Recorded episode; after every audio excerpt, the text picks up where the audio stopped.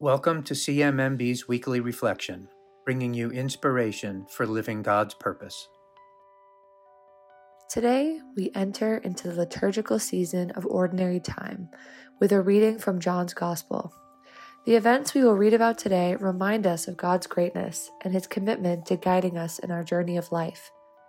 Our Gospel begins after Jesus has already gathered his first disciples. Together, they attend a wedding in Cana with Jesus' mother. While there, Jesus' mother points out that the wine has run out. At first, Jesus is not concerned. Jesus says, My hour has not yet come. Though Jesus' response to his mother seems out of context, its meaning is important when reading John's Gospel. Jesus' response leads us to believe that he knew of his fate on the cross long before his persecution. Offering no explanation behind his words for his mother, Jesus turns his attention to the servers. With confidence and authority, he asked them to bring him six stone jars filled with water. He then told them to bring the jars over to the head waiter so he could drink from them. It's in these moments that Jesus performs his first miracle. When the head waiter drank from the jars as Jesus asked, he discovered they were filled to the brim with not water but wine.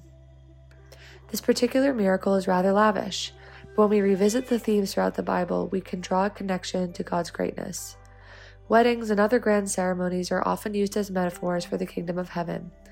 When Jesus turned water into wine, he fixed a small problem with a great response. Let his miracles serve as a reminder during the moments when we feel like our best is still not enough that God is always present. As long as we do what we can, give what we can, and serve with compassion, He will guide us through, no matter how large the task.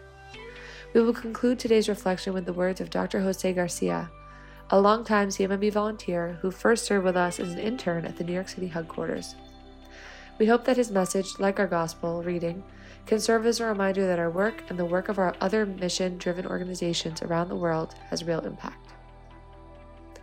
I had the opportunity to embody CMMB's mission in both Kenya and Sudan for 16 wonderful months. I left the comforts of my home to venture to a part of the world I knew little about, except that there were people in desperate need of help.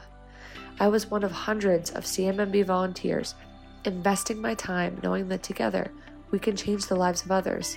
And yes, it is possible to bring change. I have been blessed to play a part of it, and so have you.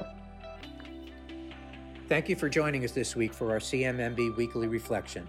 Our hosts are Alex Haladic and Luke Doherty. CMMB Weekly Reflection is produced by Elena Solana and Yanut Gatan. Subscribe to us on Apple Podcasts, Spotify, or wherever you get your podcasts, and please leave us a rating and review.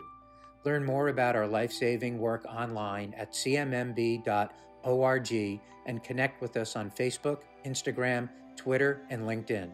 CMMB values your support, and we are able to deliver the best possible health solutions to women, children, and their communities around the world because of supporters like you. Thank you.